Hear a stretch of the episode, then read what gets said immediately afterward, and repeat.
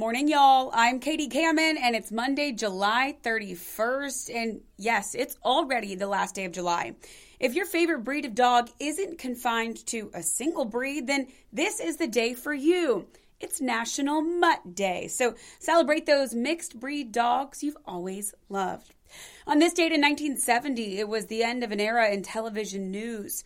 On that evening, Chet Huntley said goodnight, David, to his co-anchor David Brinkley, for the final time after 15 years on the Huntley-Brinkley Report. And on this date in 1928, it was the beginning of an era in film when Leo the Lion roared for the first time at the start of an MGM picture.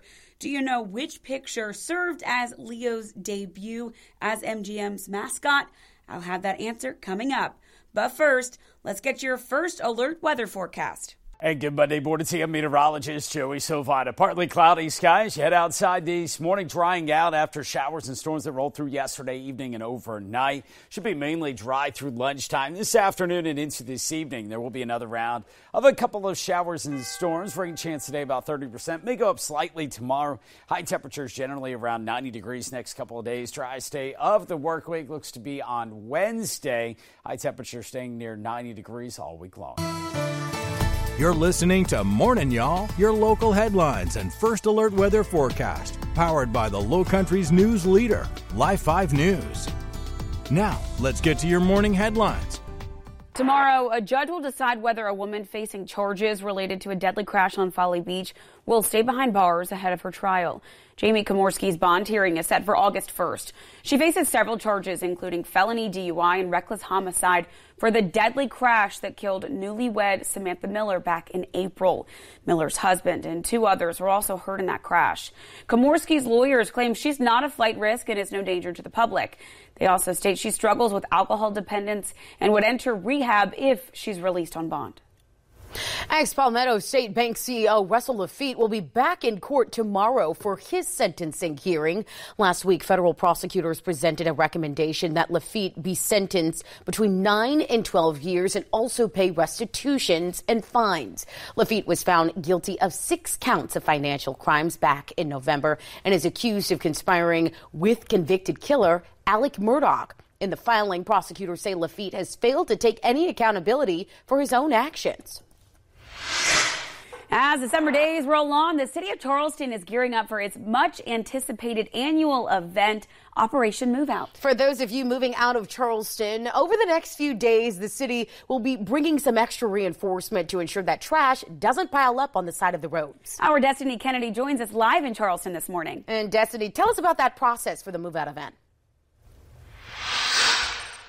Good morning, Shelby and Katie. Starting today at 8 a.m., the city will be actively involved in managing the disposal of trash and household items. The initiative is specifically designed to tackle the challenges of discarded household goods and trash as renters and college students move out of their downtown rental properties. The city aims to facilitate the high volume of downtown rental unit turnovers during the last week of July to ensure a cleaner, safer, and more pleasant environment for both Charleston residents and visitors. The department divides up into zones to pick up discarded items left on the curb.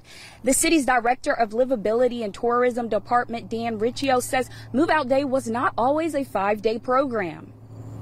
Initially, we had a 1-day program, but with the college students, student population increasing, we had to go to a 5-day program. So we basically have code enforcement officers patrolling the areas. We have passed out informational flyers to not only the renters, but also the landlords. Officials say it's important for people that are participating in the discarding of items to follow the instructions on that flyer that was provided by the Department of Livability and Tourism. The last day for collection will be 5 p.m. this Friday, August 4th. Reporting live in Charleston, Destiny Kennedy, Live 5 News. Thank you, Destiny. The Newberry Police community is mourning the loss of one of their own. Lieutenant Michael Wood died after his unmarked patrol car collided with a tractor trailer on Wednesday night while he was on duty. Wood will be honored at Wiles Chapel on the campus of Newberry College at 10 a.m. today. The South Carolina Highway Patrol and the Newberry County Coroner's Office are investigating that crash. South Carolina Governor Henry McMaster has ordered flags at the state capitol to be lowered to half staff from sunrise until sunset today as a tribute to Wood. Wood began his 20-year career as a Newberry police officer back in 2003 and rose through the ranks, making lieutenant in 2017. Newberry officials called his passing a great loss for the community. The child killed in a Little River boat crash early this month will be laid to rest today. 11-year-old Olivia Knighton from Massachusetts died at the hospital after a crash on the Intracoastal Waterway. As the boat was traveling, another boat caused a large wake, throwing Knighton overboard where she was hit by a propeller. Her visitation and funeral will be held at Attleboro, Massachusetts from 2 to 7 p.m. with her funeral set for tomorrow at 10 a.m. The ruling says union affiliates dock workers have the right to staff every job at the Hugh Leatherman terminal here in Charleston. A three-judge panel denied an appeal from the state's Port Authority on Friday that would have instead maintained a hybrid model relying on both union and state employees. But the rift may not be fully healed yet. Governor Henry McMaster told reporters this month that he would support sending the case to the U.S. Supreme Court if the International Longshoremen's Association won the appeal. SC Port's president and CEO Barbara Melvin responded to the ruling, saying, "We are disappointed in the Fourth Circuit's majority opinion. We're reviewing the opinion and weighing all options for appeal." South Carolina Representative Nancy Mace is warning fellow Republicans that an impeachment inquiry vote on President Joe Biden could result in a loss of congressional seats. Well, I do believe we are at this point. An inquiry is different from an impeachment vote and is another tool in the toolbox. But I will tell you, every time we walk the plank, we are putting moderate members, members that won Biden won districts, we are putting those seats at risk for 2024. We are putting the majority at risk. And it's not just impeachment that does that. Other issues like abortion, et cetera, also put those members on the plank. Mace also emphasized the importance of having an airtight case against Biden before any attempt to impeach him. She said, quote, "We have to show overwhelming, undeniable evidence in order to move this thing forward. And if we can't, then we should not," end quote. To Career, a local nonprofit, announced a new partnership designed to address challenges that people of color face in education. Our Caitlin Ashbaugh joins us after hearing from organizers and students about a new youth council giving every child the chance to succeed in school and in life.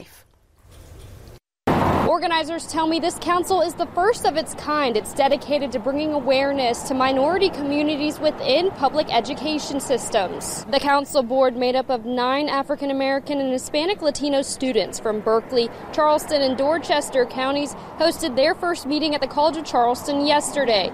Each took turns stepping up to the podium, detailing their agenda for the 2023-2024 school year, including efforts to aid struggles with inclusion and community, disabilities, racial bias, and more. Organizers say it's to ensure POC youth are given the platform to be involved in the shaping of their futures, while given a safe space to share the struggles or experiences they may face. They actually know the solutions that are needed in order to improve their education experience. And we want them to understand when we at Tri-County Cradle to Career, when we talk about equity, this is how we're trying to walk the talk. Organizers say that this council is completely youth-driven, and they're dedicated to making sure they can advocate for other minority students. Reporting in Charleston, Caitlin Ashbaugh, Live 5 News. At the top of the show, I told you that on this date in 1928, the Roaring Lion made its debut as MGM's mascot. That roar preceded the film White Shadows in the South Seas. If you knew that answer, you are the ultimate film buff. Celebrating birthdays this Monday, singer Lobo is 79. Entrepreneur Mark Cuban is 65, actor Wesley Snipes is 61, author J.K. Rowling is 58, and actor Dean Cain is 57. Thanks so much for joining us for another edition of Morning Y'all, powered by Live 5 News. I'm Katie Kamen. Hope you have a great start to your week. I'll talk to you tomorrow. Morning Y'all is produced every weekday morning. Be sure to subscribe wherever you get your podcasts and download the Live 5 News app for your mobile device. Get the latest news and weather updates 24/7 from Live 5 News, the Lowcountry's news leader.